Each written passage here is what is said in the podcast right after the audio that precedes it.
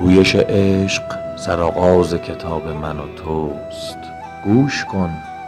این صدای دل یک بلبل مست در تمنای گلی است که به او می‌گوید تا ابد لحظه به لحظه دل من با همه مستی و شیدایی و عشق همه تقدیم تو باد